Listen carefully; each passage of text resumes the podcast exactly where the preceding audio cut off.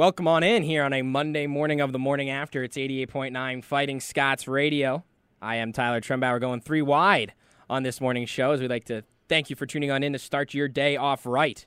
We're not sure if we started our day off right here on the morning after, um, as we got Tubby as well as Mr. Fenner settling on in here on today's show as we're going to go three wide for the full hour talking Borough football, NFL, the likes. Uh, sorry for the delayed start as it's already 9.05, almost like a baseball game start here at the Borough. But, you know, we had to take care of uh, some visitors from campus police this morning. Well, actually, mostly Tubby did. Mm-hmm. I kind of I kind of hung him out to dry. Uh, Tubby got a nice little written warning for a faulty equipment. I feel like someone's told you that before. Maybe maybe women. No, it, it, everything has worked. Everything's good. Everything's right. good. No just complaints. faulty, just faulty equipment on the radio or on on the car. On the car. Just saying because you know I've been married for uh, well this March it'll be 15 years. That's nice. Going strong. That's right. Happy belated birthday to you as well. Thanks, I appreciate it. Happy birthday once again through another medium. Right through another medium. I feel like I hit you on like three or four different ones. yeah, you hit me on Facebook. Minutes. You hit me on yeah, Twitter. see, but here's the thing. I got I got to complain about that. When we Fenner and I both said happy birthday to you on Facebook, um, all we got was a thanks. Like nothing else. Do you realize I had like 76 people rate me happy birthday? 76, that's it? So I responded to everybody with the same thing. So I didn't want to. You didn't want to favor someone else over some, over someone else? Exactly. I, right. I, gave the same love to everybody that wrote on my wall. All right, Mr. Titusville. So uh, you got five days to fix your lighting equipment. Right. So hit, hit us right up here in the Compton lot. So maybe watch out. Campus police on the search today. nonetheless. Yeah. Make they, sure your lights are working. Yeah, they caught on. me riding dirty. They caught you riding dirty, and I was riding with. Yeah. That that was the dirty part. Yeah, exactly. I brought the dirty. You were riding. You brought the dirty. The anyway, dirty bird. So we're gonna try to keep it clean here for the next 53 minutes on the morning after. We're gonna start. Um, you know, we'll go Borough football to start off with. Now that Fenner's here, getting his getting his laptop fired up, and fired up is the word because I mean it's a pretty old laptop. And uh, then moving into NFL, and then gonna finish off with a big announcement. I don't know how big it. I don't want to blow it up too big, but we got a nice announcement coming on the morning after here at the end. I, I, am gonna share. Neither Fenner nor Tubby know this, so I'm gonna Uh-oh. keep it. I'm keeping it to uh, to myself. Um, so it's this, not. This is going to have me on edge for about 52 minutes now. It's it's it's a, it's a good announcement. it, it's a good announcement. It's, I'm not announcing my resignation yet. That's tomorrow. Oh, darn! So okay. darn so, it! One more so, day. One more day. Exactly. Got to get through it. He's like McCown. He keeps hanging around. which, which um, one? Both. Either of them. both are still around too long. Um, Anywho, we have uh, NFL football, borough, borough, football talk today, of course. Um, a lot of different things to touch on pigskin wise. So let's just dive right into borough football with uh, Saturday's match right here, or excuse me, game at Sox Harrison Stadium. Uh, California University of Pennsylvania 37, Edinboro 30. If you didn't get to see, hear, watch the game, on Saturday. Um, the Vulcans moved to three and one overall, one and zero oh in PSAC play, zero oh and four. through the Fighting Scots fall zero and one in PSAC West play? And uh, man, what a game this one was! A really, a real shootout, if you ask me. Something that I don't think anybody was expecting. This type of performance from Edinboro um, in this contest, but they played the best game they've played all year held Cal to very few points in the first half. A team that scored 75 in the first half of their three three first games combined. At the half, this was a 16 to 9 game, Fenner.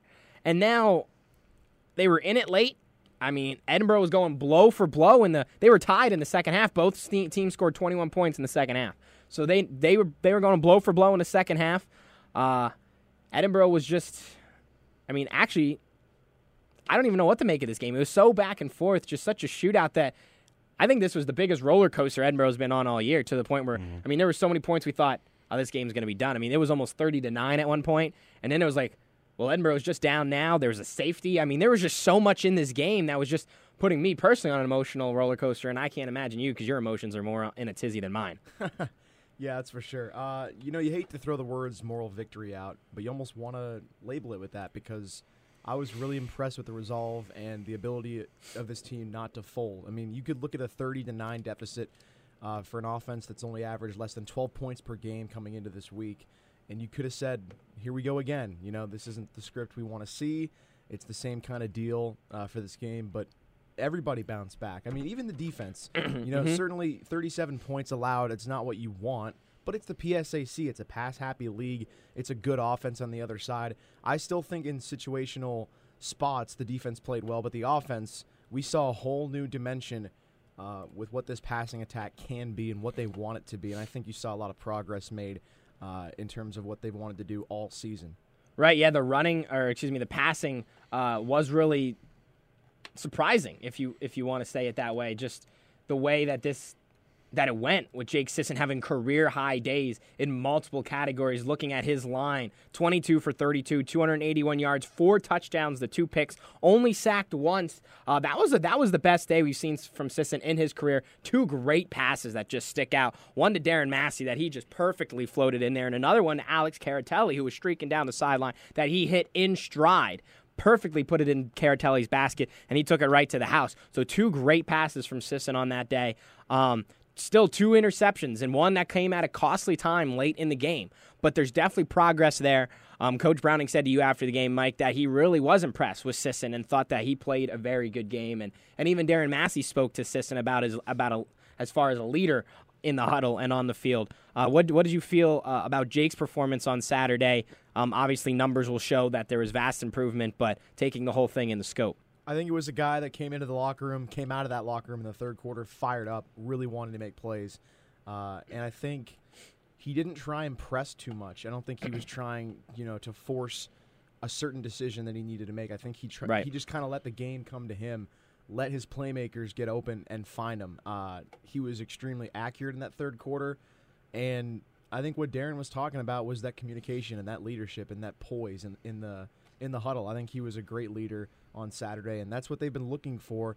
Now it's about putting it all together, having that consistency, uh, and then, like you said, with the red zone turnover, just an unfortunate timed, unfortunately timed interception, uh, but really so close to putting it all together, and, and you can see why they believe he's their guy. Right. He was able to take him right down the field, just wasn't able to finish it there at the end. Um, and, you know, he did do a lot of great things in that game and shown a lot of progress. Overall, this team showed a lot of great progress as a unit. Uh, something that we really honestly didn't expect. I mean, you didn't. You, there's no way you could have gone in this game and ex- and expected Edinboro to only lose by seven points. Right. I I mean, we had talked at length, at great length, about Cal's scoring ability in the first half, and watching the game at home, seeing that Edinboro was able to keep them down to only 16 points in the first half, I was like, holy cow, we have a legit shot. I thought we were going to hold them again and then be able to actually come out with a win, have a have a uh, a shocker of a win. You know, right. and I just An upset. I I don't know. Hey, hats off to the defense. I think they really they really balled out, you know, and we're going full out, especially with that getting that safety at at the beginning, which they got last year against Cal too. I believe you guys brought that up on the broadcast as well. Right. Um, and it, I don't know. It was amazing. I I thought I was really rooting for them, and I, I thought they were they were really going to pull this one out. I thought the I thought the on, offense was a little bit ineffective in the first half. I believe I I did tweet out that the offense was about as effective as me on a diet. But uh, I did see that one scroll across. you know, so kind of let that one hang there. yeah, I, I kind of would have been upset if I was the defense. I would have been upset with our offense at the first half. But coming out, firing the way they did in the second half, I I truly believe that we were in it all the way to the end.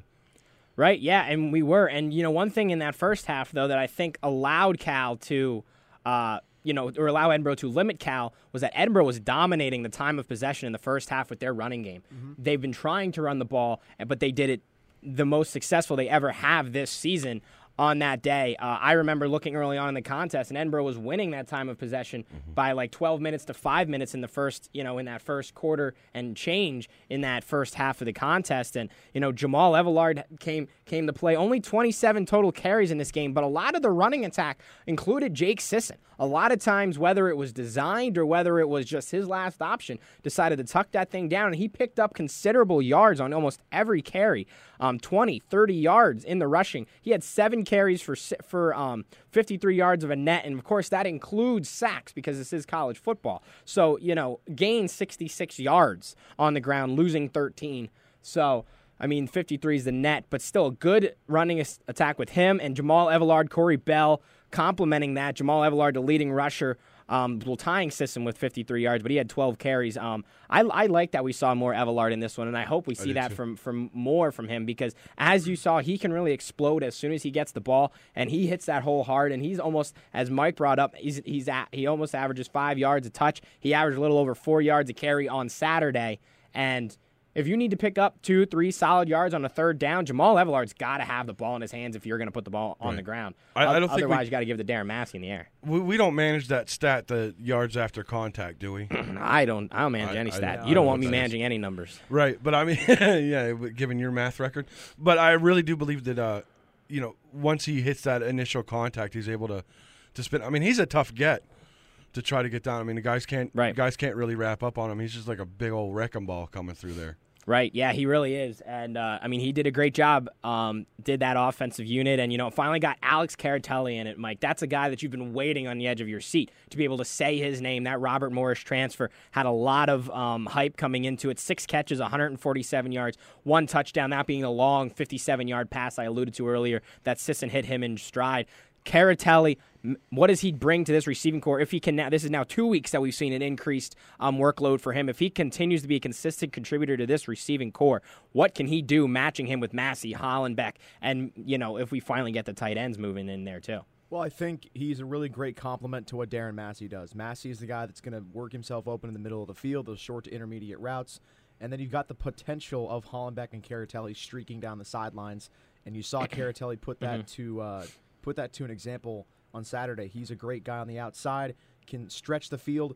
But I also was impressed with how much they used him over the middle of the field as well. You saw a lot of post patterns getting him maybe deep middle of the field. It really stretched out the Vulcan secondary that is a pretty good group. I mean, let's be honest, that's a really good group back there. Uh, but these receivers were able to get open, and because of that, you saw a passing attack that's that's been waiting and starving for these results, and finally they were able to get it done.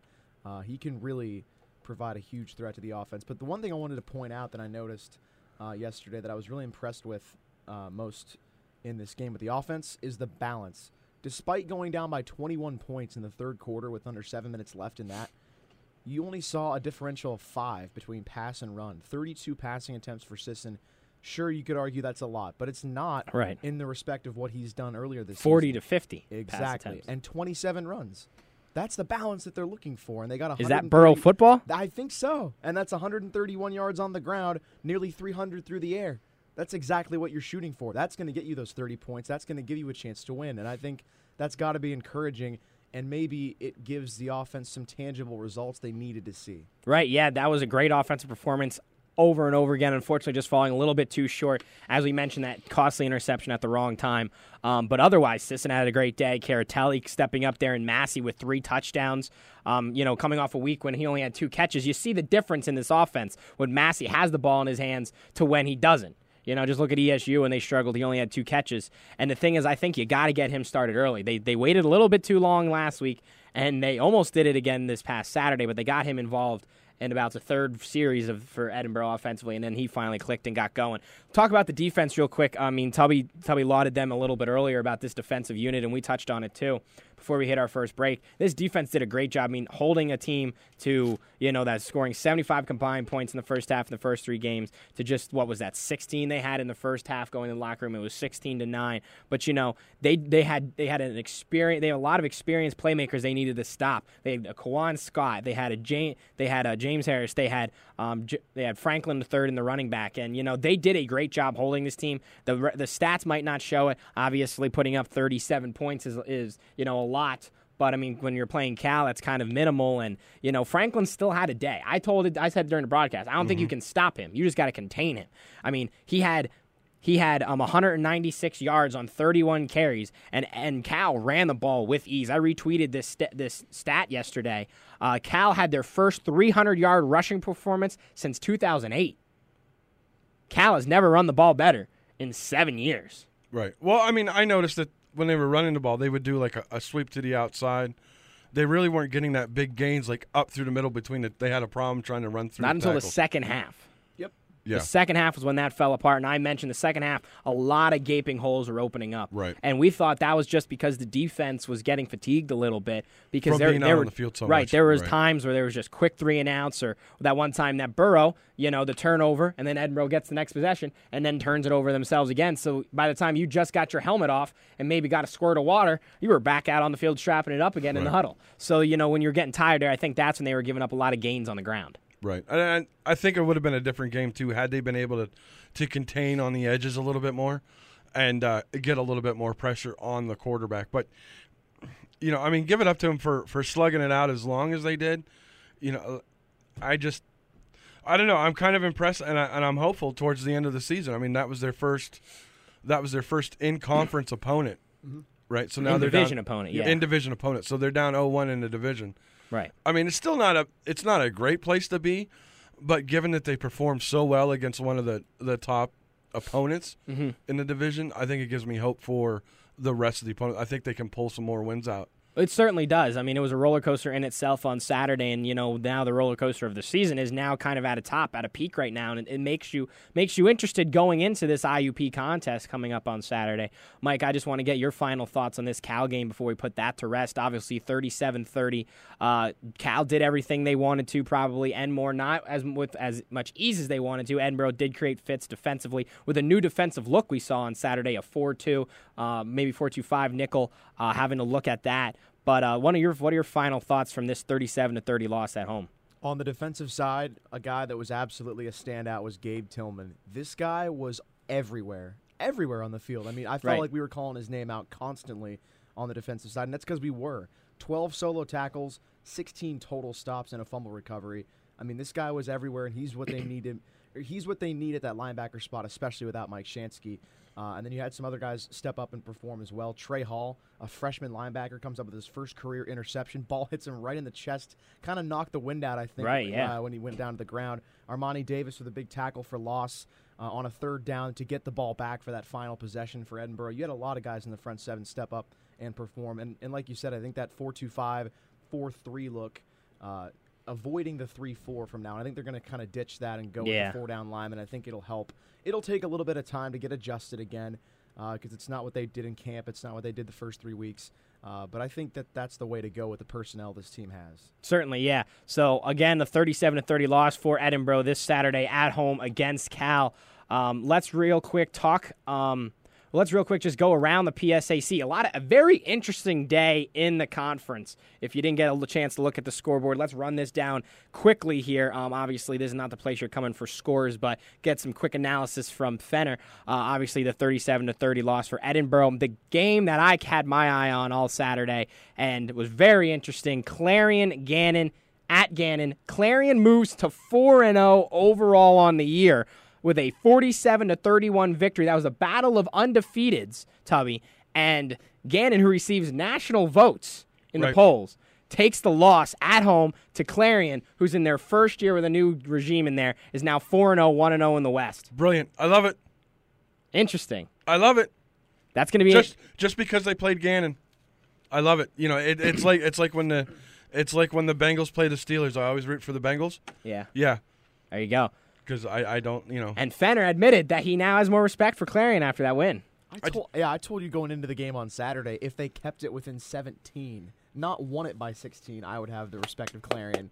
So you know, yeah, that's right. I, you know, that's an Yeah. impressive hit win. the that's applause a big button. win. Hit I'm gonna have applause to. I'm trying to. I'm trying to. Oh there we go. there There, we go. There it is. Clarion. Good work, Clarion. No, but honestly, that's a team that was picked dead last in the West out of eight teams. Gannon's picked second. A Yeah, legitimate, a legitimate playoff contender for the NCAA Division two playoffs, and also for the PSAC West and the conference as a whole. And that's their uh, their West opener, and they lose it by 16. I mean, that's it, just despicable if you're Coach Ryzicki. I don't I don't know what to say. He was not happy. That guy gets fired up easily. I w- I'm just happy I didn't have to like deal with him on Saturday. Uh, but Clarion, I'm just kind of excited because I think that's going to make homecoming more interesting now. I mean, Clarion has another tough game this week. They got Mercyhurst, who also um, was undefeated going into this past week, and we'll get on. We'll get to that in a few minutes. And uh, then Clarion comes to Borough for our homecoming on October 10th. So that should be one heck of a contest uh, for homecoming. I hope everyone packs the stadium for that.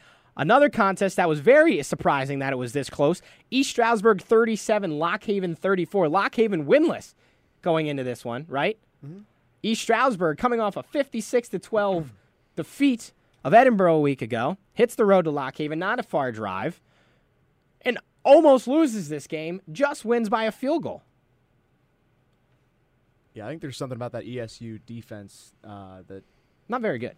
Yeah, I don't know. They, they don't they don't impress me a whole lot. They have talent. I just don't think they can put it all together. Their offense, there's no question about how great that is, but very very shaky on the defensive side. That's a really curious score to me. I, I would have liked to have seen that Seen that one. game. Yeah, right, definitely. Um, so now a team that Edinboro will be going to this week, IUP, this Saturday. Uh, that's a 2 p.m. kickoff at IUP for the Crimson Hawks' homecoming, which Edinboro squashed two years ago. Well, I mean, you still had homecoming. They just kind of ruined it a little bit. Yeah. Um, so IUP beats Mercyhurst 35 to 14 in this one. Mercyhurst again undefeated going into this contest. I believe IUP was two and one. Mike, correct me. Two and one. So. Um, so a big win for IUP. Uh, Mike, you have you have strong uh, feeling that Bro can maybe do some damage this Saturday, right? Yeah, I, I have a feeling that within, you know, this beginning part of the season, I thought that IUP was the one to circle. Uh, certainly, you don't want to see this sort of result because Mercyhurst is a tough defense, a tough team, and IUP went into their building and, and took care of business in a big way. But I certainly think this could be a team that you take advantage of some weaknesses over. So that was that one. And going into the Eastern Division now, uh, real quick, we had Kutztown 34, Cheyney nothing. Not surprising there. Um, West Chester 48, Millersville 3. Millersville able to get a field goal on the board. So they've scored three points in their last eight quarters of play. Did the Marauders. Remember, they face Edinboro week 11. Bloomsburg 17, Shippensburg 6. This was a close contest. Uh, just basically field goals at the half. Um, kind of reminded me of the Rams Steelers game yesterday for a little bit. You know, just, just a low scoring contest. And then the last one, probably the most shocking of them all Seton Hill 41, Slippery Rock 38. Slippery Rock ranked as high as 17th in polls this week in the national poll. Undefeated, defending PSAC champion, dismantled East Stroudsburg two weeks ago, loses to Seton Hill. That's right. Loses to Seton Hill, Mike. Must have been pretty comfortable after that 75 nothing shellacking of Millersville. Not that that should Yeah, they scored 75 points the week before. Not that that should do anything for your confidence considering the opponent. No offense. I mean, that's still impressive. Right, but, you're playing Millersville. Yeah. It's not softball. That's absolutely shocking to me, though. And Seton Hill, let's not forget, they're without wide receiver F.J. Williams, who transferred in the offseason to Mercyhurst, a team that clearly couldn't utilize him on Saturday either. Yeah, they, So, that didn't work out too well. What a wi- what a wacky, wild. That's the Saturday. biggest win for them. I saw it like their biggest win in program like history. I think like there's an, there's some there's there's another game that they like upset someone, but that's easily one of the top three biggest wins for the Seton Hill football program forever. Right. So how does this now that we're entering divisional play? How does this shake out? I mean, does this change attitudes? Are the are the tough teams still tough? Well, anything's Are up for the under- grabs now. Right. I mean, the way I said it is that Edinboro, you know, can still run, could be 0 and 3, still, you know, run the table in the West and still go to the go to the championship game and represent the West. And, you know, we have the defending champion lose on the first day of divisional play and the first day of that conference record's going to stand. I mean, it's a wild, you're wild West out there. So so what I hear you're saying is there's a chance. It seems that way. I mean, There's a chance. There's a chance. the top three in the West are upended, and one home team, being Seton Hill, wins on Saturday. right, yeah. It's a glass half full to think, hey, anyone can be can be beat, anyone can beat anybody. But then you also look at a Clarion and a Seton Hill uh, for future games on the schedule. Maybe you thought were gimmies. Aren't. Now it's it's really up to Every game. week by week. Anybody can win in this conference. I think that was the absolute proof shown on Saturday in this conference. So do we use the phrase any given Saturday?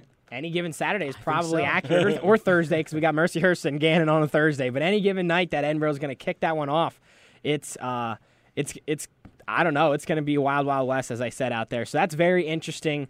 Uh, for the week four in the PSAC, week one of divisional play, wild stuff going on. Couldn't believe some of these scores coming on in here. Uh, but Edinboro will go to IUP next week. IUP now three and one heading into this Saturday's contest, going home for homecoming. That is a 2 o'clock kickoff you will hear right here in 88.9 Fighting Scots Radio with Mike and I on the call. We will preview that matchup on Friday, Tubby. Right. So you don't have to go solo. We're leaving Saturday morning. Awesome. The, you- the next time you will not have us on a Friday will be week 11. Okay. because we'll be heading to Millersville unless we go to the PSAC championship game Okay, I can handle that. because that can be flexed. But but as as one final shout out to the uh, to the Borough football players, I know several of them do tune into our show Okay. and, and catch our podcast on EdinboroNow.com. I'd just like to say that you know what, the division is up for grabs, right? Oh yeah. So the fruit's there, the table's set, boys. Are you going to sit down and eat, or are you going to walk away? Choice is yours. It's there. Go get it, gentlemen. That's all I got to say. There you go. That was I'm your good. motivational speech from Tubby on this day as he leaves Fenner hanging for the fist pump in the studio. That was Oh, quite I'm awk- sorry. That was quite awkward. To I, I see. didn't even see it. It was. Fen- Fenner's gonna go hide his head in shame on our first break. It's 9:30 already, and we're taking our first break. We're going hard. We're gonna go into the National Football League now Doing as we work. continue on here on the morning after. 9:34 here on 88.9 Fighting Scots Radio. This is the morning after here We're on the dial, also on EdinboroNow.com and on the TuneIn app on mobile devices. I'm Tyler Trumbauer. I believe I said that already. That's Tubby and that's Fenner. Going three wide here on a Monday morning, a rainy Monday morning. Back to the borough that I know and kind of Love. don't know why I'm living in it. Um, I like the warm. I like the sun, not the, the cold and the rain. Well, it's not really cold. Should have gone to Arizona State then. that just was my dream school. Hey, I know it. Hey, 66 is not that bad. Right. That's why I said it's not that cold. But I mean, Arizona State was my dream school. But you know what It was not a dream? Forty thousand dollars a year. I could have took a year off, gained residency, and then paid half that a year. Right. But I didn't want to take a year off school. You know, I'm on the fast track to getting out of this place. well, I am. I'm trying to do it in three years. Okay. I'm not trying to delay it. Right. Well, I'm done. But I'm delaying. just saying though that going here to Burrow builds character. Because if you can make it through Burrow and you can make it through the winter, you can make it through anything. Well said. And if you made it through Edinboro, you're planning on graduating in December. If you are, you must fill out the new online graduation application located in Scots on your My Edinboro portal. You will also be able to indicate if you want to attend the commencement ceremony on December 12th. Don't delay. Do that today. I'll tell you what. That's smooth. The last two times I've been in here, the segues have just been flawless to that. See? The Tubby set me up well. I got to give I that. did. I did. I opened the door. I lobbed one in there. And I hit it right out of the park. I don't know about That's you. that's Sam. professionalism right there. That it we is. need our own national show. Yeah. I'm riding his coattails all the way to ESPN. You watch. Hey true Going into the NFL right now. Uh, we got a lot of good good Sunday action going on here. Um, a lot of games that are a little surprising, maybe. Um, a lot of close contests too. I like CBS was kind of whipping me around to a couple games there at the end that I liked watching. I'm still doing the cable thing. Um, haven't haven't gone haven't moved to the luxurious penthouse uh, Sunday ticket that Fenner gets. Um, but You're like Peyton Manning with those little legs, missing leg day. I know I'm missing leg day. I, I haven't had Well, leg. Fenner doesn't live that far away. I mean, why would you pay for the ticket if Fenner has it and just roll over? Fenner to Fenner doesn't House? invite me over. Oh, You coming over this Sunday then? He invited me over once, and I wasn't even in Edinboro. stop by John's. Get some would- wings on the way. I don't even like wings. Fenner does. I'm saying. Oh, do you like wings? It's Fenner? about the host. It's not about the guest. nine. It's nine thirty-seven. I haven't talked about the NFL yet. We got to get on this. All right. So, Falcons Cowboys going to start with that game, not just because it's the first one that popped up, but 39-28 Falcons win. They moved to three and zero on the year. The Cowboys two and one. Now, coming out of this game, does this tell you more about the Falcons and that they're a legit team, or does this tell you that the Cowboys are going to be in more trouble than they actually want to lead on without Dez Bryant and, and uh, Tony Romo? Someone. I'm not gonna lie to you. Not to be disagreeable, I don't think it says either one. Really? What does it tell you then? What, what, are, you, what are you gleaning from this contest? I think Atlanta was fortunate with the matchup, and I think Dallas didn't play as bad as people expected them to, and I think their offense performed better than people expected Exactly. them to. Brandon I, I hate to say it, For not, two not to disagree with you. I just that's the no, way I'm just that's asking. what I- those are the two questions I thought someone Yeah. was going to take from it, but you know, Not to say Atlanta's a bad 3-0 team, but Right. uh, I don't know how, how much of a contender they are, but I mean, right now their offense, there's no one doubting that. They look very, very good. I, I can't disagree. I mean, what do you want me to say? I I, I got nothing. all right. I got nothing. I'm He's got nothing. See, I, I kind of, I don't know. I don't know whether it's just because I'm an Eagles fan. I want to believe this. I don't think the Cowboys are that good with Brandon. I mean, Brandon Weeden didn't play terrible. Don't get me wrong. No, but I mean, I think the showed- Falcons are legit too. I think it's a little bit of both. I think the Cowboys are not as good as they're going to think they are without their without Romo and Dez. And also, don't forget Witten's a little banged up too. He did suit up and play, but he had some injuries nagging him during the week. And I think Atlanta's legit. Dan Quinn, I think is an unbelievable coach. He's probably going to win Coach of the Year. I think in Atlanta because I mean the mm-hmm. way he's just rallying troops there right now. I mean when you're down that much in the first half, come back and then just your defense just shut outs the Cowboy, the Cowboys in the in the third and fourth quarter. That's that's impressive. Now let's go to a game that hit near and dear to Fenner's heart. Colts 35, Titans 33. I spoke about it. The, that CBS was whipping me around the end of games. This was the one game it did whip me around too. The Titans had to go for the two point conversion in the fourth quarter. Just a little too short, too late in this one. Colts survive 35 33 with 21 fourth quarter points for the Colts, and they survive and don't fall to 0 3, which Fenner predicted because he didn't think the Colts were going to fall. Nope. And Titans to fall to 0 2. A, di- a distraught Marcus Mariota was seen on the sidelines at the end of that contest. Just thought that one was in hand. Uh, 27 for 44 was the former Oregon Duck. 367 yards through the air, two touchdowns in this one. But watch out for Frank Gore. 86 yards on the ground, two touchdowns for him, and probably his best performance as a Colt to date. Uh, give me your analysis from your your Titans falling to one and two. I'll tell you what. I know you're not going to like it, but they dominated this game. There's Oh. no way they should have lost this game. None. They were outgaining the Colts by almost 200 yards, leading 27 to 14, and one of the 14 one of the two touchdowns to make it 14 for the Colts was a fluky ball that got tipped up in the air for an interception returned for a touchdown. Mariota's first career pick as well. Yeah, another pick six. So you can all get off Jameis Winston's back. Yeah. I'm just It took- saying. It took Marcus 3 weeks though. It took Jameis one pass. All right, all right. No, but seriously, Tennessee dominated this game. They were it, there's no way they should have lost this game. 27-14 Right. in front. the total yardage, the time of possession at one point was 32 minutes and change to not even 15. Hmm. This was a team that doesn't have a great rushing attack that took control of the game on possession and dominated. It was two critical turnovers that did them in, and they never should have been in a situation where they had to go for two to tie the game.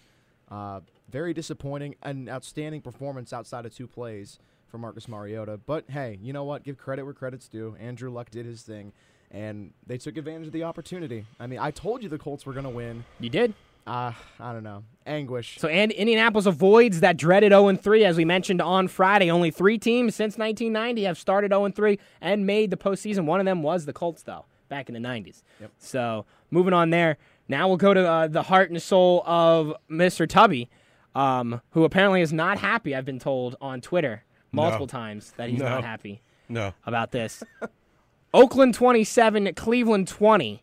The Browns fall to 1 and 2. Oakland wins for what? The first time in the Since 80, 89 what? on the no, road? I don't know. No, it's like the no, it's the first. Cleveland? No, because it was there was something about winning on the Eastern Time Zone too. yeah, this is like It's been a long time. it's been a long time for them, but this is like the first time they've beaten the Browns in Cleveland Yeah. since like 89. Right. I was I was talking about the the time Yeah, no, one, it's like the road. It's like the first time in like 14 games or something like that. yeah 14 they've done road that. games they've actually so won. nonetheless, it was in the Eastern Time Zone at Cleveland, and Oakland wins. Latavius Murray Murray, excuse me, 139 yards, one touchdown on the ground. Amari Cooper, the rook, Could not be stopped. 134 yards on eight catches. The Brownies fall to one and two. Tubby, what you feeling? we'll be lucky if we win another game. We're competing for the number one draft pick. It's, I mean, it's complete Could take another pandemonium. I mean, Brown's Twitter is just ready to burn it all down, fire everybody, get rid of everybody. Um, Because that's I- worked so well in the past. Exactly. I I mean it's it's stupidity at this point and they're hitting the panic button, but it's there's no reason why McCown should have started that game. None. No reason whatsoever. You think Johnny Manziel starts that game, you win? I don't think it would have been closer. Um, there was a lot of times when McCown had a lot, and I mean a lot of underthrown balls. It was like every other pass. He couldn't he couldn't connect with Benjamin. Um, granted, part of it might have been Benjamin's fault because he's just too stinking fast. But at least Johnny has the ability to throw him open, and like Johnny will just lay it up there, and Benjamin will run under it and catch it.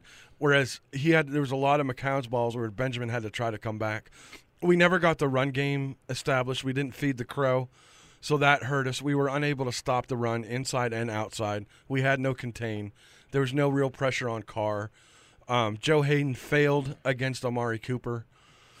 It was just all around failure. And then, like at the end of it, uh, Benjamin muffs the punt, and it was just bad, bad all the way around. I think for Oakland, you got to feel really good right now. You're playing three straight weeks against the AFC North, which could be the best division in the AFC, and you own two wins over uh, Cleveland and Baltimore. I don't know how much that really says at this point in the season with the quality on the other side. A loss to Cincinnati, there's no shame in that in the opener. Uh, but you just took two AFC wins against the North with Pittsburgh left. This offense is clicking, and they still have yet to face their divisional uh, their divisional foes in the West. Moving on. Bengals now 3 and 0, 28-24 victory over the winless Ravens. They fall to 0 and 3. Uh how, Only team in the AFC without a win. right. How how much of a panic are you if you're Baltimore? I mean, are you are you closing up shop right now? Yes. Done. Yes. They're cooked now. Cincinnati, don't get too high on them. It's only the regular season, right? They'll Yeah. choke. They'll still choke. Uh, we'll move over to the Patriots Jaguars game because we don't have time for that nonsense. Tom Brady could potentially have the best season in, of Yep. Anyone over 51-17. anyone in the NFL. Uh, Cleve or yeah, Cleveland. I just talked about that. Carolina 27, Saints 22. Again, another battle of undefeated versus always defeated. Carolina 3 and 0, New Orleans 0 and 3. The Saints without Drew Brees uh, fall just a little bit short in this one. Carolina takes care of business. Um, Greg Olsen um, for Carolina, eight catches, 134 yards, two touchdowns. Watch out for the Panthers this year. Maybe. Panthers, contenders or pretenders? I think they're contenders, especially the Saints. They're 0 3. I Mike? mean, count them out. Um, I'll say this: this was an important game for Carolina, considering the undefeated versus always defeated. I like that. Thank you. Against New Orleans, it was an important game, but I think it's smoke and mirrors. I think the Panthers. I think they're probably going to be a playoff team. Uh, either them or Atlanta's going to take this division. It's only going to be one of the two, not both, in my opinion. Yeah. They could make the playoffs, but I don't see them making any noise. Potentially two there. playoff teams coming from that division, which a year ago took almost a 500 record to just win the division crown. Right. Yeah. Continuing on, uh, Eagles 24, Jets 17 at MetLife Stadium. Eagles avoid that 0 3 mark, move to 1 and 2 on the year. The Jets fall to 2 and 1. Uh, I want to get your outside per, uh, points real quick because you know mine's always biased, but um, I, I'll I'll start off I guess since I let you two talk about your your heart and souls. I'm still not impressed. The Eagles, I'm still scared. Um, I mean, Sam Bradford did not look good. Ryan Mathews did did very well in relief. There was a lot of underthrown balls from Sam Bradford, a lot of missed uh, receivers, a lot of drops too. Ryan Mathews missed one that could have gone far, but there were a, just I think more there was more bad passes from Sam Bradford than anything. But this defense played a heck of a job, and the one thing the Eagles did was they just beat the Jets at their own game. The Jets for the first two um, the first two weeks had five turnovers in both of those contests. They turned the ball over four times yesterday. And then the Eagles capitalized on that. But the one thing the Eagles up 24 nothing at half, nothing in the second half. And this is something that always happens in the Chip Kelly era. There for a guy that's always about go go go go, he's afraid to just put on the gas pedal and just keep it going in the second half. Wasn't in college this guy was putting up 60 some points. Now he's afraid to put up 30 or 40 in an NFL contest. Keep scoring. Yeah, I, I agree. And the, uh, the underthrown balls were way too, too Way many. too many. Sam too Bradford many. did not look good. I am still scared. One, one and two, you're alive. This division's terrible, so you're still in it. Surprisingly, luckily, but you should far from be happy if you're an Eagles. I mean, fan. I understand you're pointing out all the issues with the Eagles and all that stuff, but they still won the game. Right, a win's a win. I Right, know, but against an I think- undefeated Jets team too. Here's the funny thing, though. I believe that they kind of exposed the Jets for who the Jets are, and I really, I thought all along that the Jets were pretenders, and I'm really happy that the Eagles got the win. Well, the Jets this. are no different than they were when Rex Ryan was there. It's built on defense. They don't have an offense, and until they figure that out, they're not really going to do much. Right. Because without that defensive take- takeaways, they didn't have anything. But the Eagles 24-17. Don't forget, I mean, one of them did come on a special teams return, so it's not really like the offense is putting up a lot of points here. Moving on, Tampa Bay nine to the Texans, who get the win with 19 points. Texans now one and two. Buccaneers fall to one and two. I don't really know about this team. I mean, the Texans don't even have a starting quarterback right now between Mallett and Hoyer. I don't know what they're doing. Tampa Bay is just going to be Tampa Bay. I mean, they put up nine points in the second quarter. Jameis Winston nearly 300 yards through the air, but can't get the win. Again, the Texans need to go after RG three. I'm just saying, saying that. I keep saying it, and I think it should happen. They need to make the deal. Get me their GM on the phone. I will convince him. I can make it happen. Call Tubby. Call Tubby. Chargers. your team. Chargers Vikings. Vikings moved to 2 and 1 on a year, 31 to 14 victory over the Chargers. Philip Rivers 21 for 34, 246 yards, one touchdown, but AP again running him hard, 20 carries, 126 yards, two touchdowns. The Vikings legit 2 and 1? Could be, could be, but they're still in that same division with the Pack. Go Pack go. I liked them That's as a what I'm saying. wild card contender. I like I them do. Wild quite a bit. I liked them going into the This season. is early yet, folks. No, yeah, I, I liked him coming into the year though. I think it's a big year for Bridgewater. Uh, I think the defense is underrated. Eddie. And uh, I thought this was a very important win over a quality San Diego team, despite looking at the record.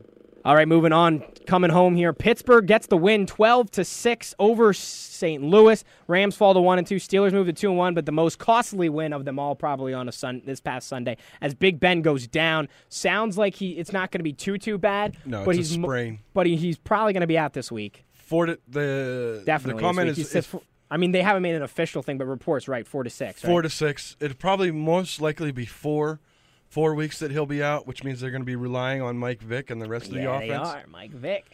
But uh, you know, I still think, you know, I still I still like the Steelers to take the division. I really do. I think I don't think it'll matter all that much, but I don't know. Time will tell, and uh, that's all pretty much all I got to say about that. Quickly moving on, four more games to get through before we hit our last break, and then talk about Monday night and the big announcement. We have St. Louis and Arizona. This game was just the the late games yesterday were Ugly. horrible. Arizona wins forty-seven to seven. They moved to three and zero. Their biggest thing: protect Carson Palmer. The Yeah. same thing happened last year. Why was he in that game? Oh, that was inexcusable to me. I don't know why they're keeping him out there and then throwing too. I mean, that was ridiculous. You knew Arizona was going to win this game. You knew they were going to win big. Why in the world is he throwing the ball in the fourth quarter late? Too much. You're right. They that is the absolute number one key for this. It happened to them last year. Why have they not learned? I mean, that cost them really their chances in the playoffs. not Definition of insanity: doing the same things over and over again and expecting Expecting- a different result. Yep, Bruce Arians, you clown. Moving on. You're Buffalo, Miami, a game that I saw or at least pretended to see. Bills win 41 to 14 over Miami. Ryan Tannehill still a joke as a quarterback. 26 for 49, 297 yards, two touchdowns, three INTs, which would have been the worst of the day except when Colin Kaepernick plays, you can always be safe that I love the Bills. They're my new team. The Bills two and one, Dolphins one and two. Um, I mean, the Dolphins. I think this is just the Dolphins you expect all the time. Just not going to do anything. They'll probably be mediocre once again. You know, and the thing is, when you're mediocre, which I know as a Sixers fan, you never get that high draft pick. No. That's why the Sixers started tanking because when you started when they tried, they were mediocre. When you're 42, when you're 41 and 41, you can't get a good draft pick. Same thing with Miami when you're eight and eight. Yeah, I think Miami could be looking at a seven-win season right now. Their offense is has been far from what people imagine it to be. Not innovative or creative at all. It's been Nope. really disappointing. Miami, Miami's been waiting for the second coming of Marino, and it's just not coming. Yep. It's just not happening. Moving on. Chicago 20 or Chicago gets shut out by the Seattle Seahawks. Seahawks win 26 to nothing in that one. Bears fall to 0 and 3. Jay Cutler and company. Shocker. They're done. Last one, a Sunday nighter, an interesting Sunday nighter. First time Detroit's been on Sunday night football. Um, Denver moves to 3 and 0, 24 to 12 win over the Lions who fall to 0 and 3. Can the Lions overcome that? No. I don't know why this was ever picked for a Sunday night matchup. This Lions team's not good this year. I don't know why people didn't think that was going to be the case. Denver fo- moves to The to Browns 3. have a Monday night game this year. There you go. Is, so- it, is it later in the year? Yeah. They can flex out of that. Denver 3 and 0, Lions 0 and 3. We're going to hit our final break here, our second break only, and then we'll come back, preview Monday night, give the big announcement. Don't go anywhere. 954 here on 88.9 Fighting Scots Radio in our final segment of the morning after here. Tyler Trumbauer, Tubby, and Mr. Michael Fenner here finishing out today's Monday morning edition. We'd like thank you all for tuning in. You can listen to our podcast on Edinboro Now, which is up there on their SoundCloud account every day, Monday through Friday. Um, and then, of course, you can also listen via Edinboro Now or on the TuneIn app on mobile devices. One more game in week three to talk about, guys, previewing today's, tonight's Monday Nighter. Kansas City at Green Bay. Chiefs 1 and 1. Packers 2 and 0 at Lambeau Field tonight. Um, the line is Green Bay by six. A very nice line Should for the be more. Packers at home. You think it should be more? So, what? What? What, what, what do you give me your preview? Going it going into Lambeau is just hard. Right. It's just hard to begin with, and I don't think that I don't think the Chiefs are legit. I don't think they have anything for the pack, and uh, Lacy's back. Back. Back is Lacy. Don't know if he's in the New York groove, but he's back. He's back. So I, I, I look for Pack to roll in this one. Easy, easy money. Easy money. You agree? Uh, I think Green Bay is in good shape. And the funny thing is, these are two of the best home field advantages in all of football. So if Kansas City was at home, truthfully, I might take the Chiefs. And I think uh, whoever's at home could win big also. right. So yeah. it's I really mean, interesting. I almost always shot. I always go with Kansas City when it's at Arrowhead Stadium, just because of the, as you said, that atmosphere there, the volume of the fans. Right. It's it's tough to go into Arrowhead and win, and also the, the turf is normally crap too. So I don't know why that. Kind of like St. Louis yeah. setting it on fire with their How about pyrotechnics. that? That's ridiculous. In But that hey, at least the game. ref travels with a turf repair kit. That's one really? prepared guy. Yeah, that's what they said on the broadcast. That's fantastic. That's ridiculous. you guys want Awesome. some comic relief real quick with this Packers score game? No, I'm a Browns fan. I watch comedy every weekend. There you go. Okay. Quickly, sir. Aaron Rodgers and James Starks. I have yet to play for my fantasy matchup. I am down by 130 points. It could happen. I'm not kidding. You're down 130 points. Correct. Start 'em. I, I can't even be mad. I'm laughing at it. I was sitting there laughing. at Wait, it so what? But the guy's done, right? yeah, The other Oh, guy's yeah. done with 100, and he's up 130. He and has you almost just 200 points. and you just have Aaron Rodgers and James Starks. and James Starks. You're not gonna do it. oh, I know. I mean, it, It I'm could just happen. sitting there laughing. I've I've seen Go, Stranger Pack, Things. Go, go, pack. I I've had I've had now I've had I've had I forget who it was. I think it was Peyton Manning or maybe it was Demaryius Thomas. Where I've gotten like 80 points in a game once. So it's pop, but I don't think you were going to get. I mean, the thing is, if Aaron Rodgers gets 80 points in a game, that means he's throwing it and not giving it to James Starks, who you would need to also be running like who's, 40. who's not a wide receiver. So right. Let's be So honest. you would He's a need him to running either be getting those. Unless he gets some throws out of the backfield. Yeah. But hey, let's get all to the surprise. I've been here for 50 some odd minutes, and I'm waiting. I'm dying. Okay, you ready for this? Yes. I wish I had a drum roll. I don't know here. if I am. Does it include food? No, it does not. I Darn wish it. I, I wish I had a drum Why roll. did I though. sit here then? Wish I had a drum roll. Nonetheless, it does not include. No, stop. I wish we got to get that on sounder too. We got a lot of things boss. going this sound panel. Um, so Tubby, I got tired of listening to you talk about Titusville football, youth football. So we're graduating a little bit here. In, in addition, when, when we go three wide on Fridays, in addition to Fenner talking Borough football, previewing NFL, we're gonna have a nice little segment every Friday from here on out for the rest of the high school football season. Mr. Tommy Reisenweber calling in every Friday morning giving us his varsity prime update here on the morning after talking local high school football, probably Titusville with you, Tubby. Awesome. Just for you. Just for you. So this Friday he'll be calling in. It'll be our second segment. We'll be calling in about 9:15 on Friday. Every Friday from here on out in the high school football season. One thing I'm interested to talk to him about is that the PIAA is really talking about going to six classifications in high school football. Yep. Um, so interested to get his take on it, how that would expect, uh, you know, and how that would affect District 10 out here. I know District 11 back home is loving the idea, but we have a lot bigger schools than you guys do out here. Right. So, um, I mean, that would uh, see how Because that I think we only go up to what quad A, Yeah. Well, that's four four A. that's all you can do in PIAA right now. They would go to six A, so it'd be like like Texas. It'd be six A, five A, four A, all the way down to single A, obviously. and really around here, it's only Cathedral Prep, McDowell, and then Du Bois, which is District Nine. I mean, it's Right. close. It's on the fringe, but yeah, unless Not they not a ton of big redistrict it. But still, I mean, because like McDowell and all those guys, they usually have to go out of state. Don't they play like a lot of Ohio teams? Like they, they brought it. Like they, They played. they like they played. Like they played like Cathedral Prep did. Ignatius, and they've played uh, Glenville, I believe. Some of the other top teams out of Northeast Ohio, which is a tough division. Right. Yeah. So I mean, where I'm from, there's more four A's than one A, than single A's and double A's. So I mean, just kind of all depends there. So Tommy Reisenweber every Friday right here in the morning after an 88.9 Fighting Scots Radio. So that should be exciting. Can't Tubby. wait. Thanks for throwing me a bone, boss. I appreciate it. I got you. So that's all we have for today on today's morning after. Thanks to Mike for coming on in and for Tubby being here. We'll be back tomorrow. Myself and Chewy, we'll have a lot of different stuff to talk about. Borough sports mostly because we have women's soccer action tomorrow on 88.9 Fighting Scots Radio. 6 o'clock kickoff with Fenner and I having the call for that one. You can also get Chewy's take on today was Cavs Media Day. So a lot of different NBA teams were having their media day today. You can get his take on that. Oh, yeah. Chewy will never shy away for some NBA talk. So well, maybe I'll give him a few I'm saying. There's a softball for Chewy. to, to run I'm giving him out like Oprah. tomorrow. You get a softball. You get a softball. Thanks, Tubby. We appreciate that for throwing us softballs. That's all for us. Thank you all for indulging us on these 60 minutes here in the morning after. Don't go anywhere. Just keep continuing. Keep it locked here on 88.9 Fighting Scots Radio.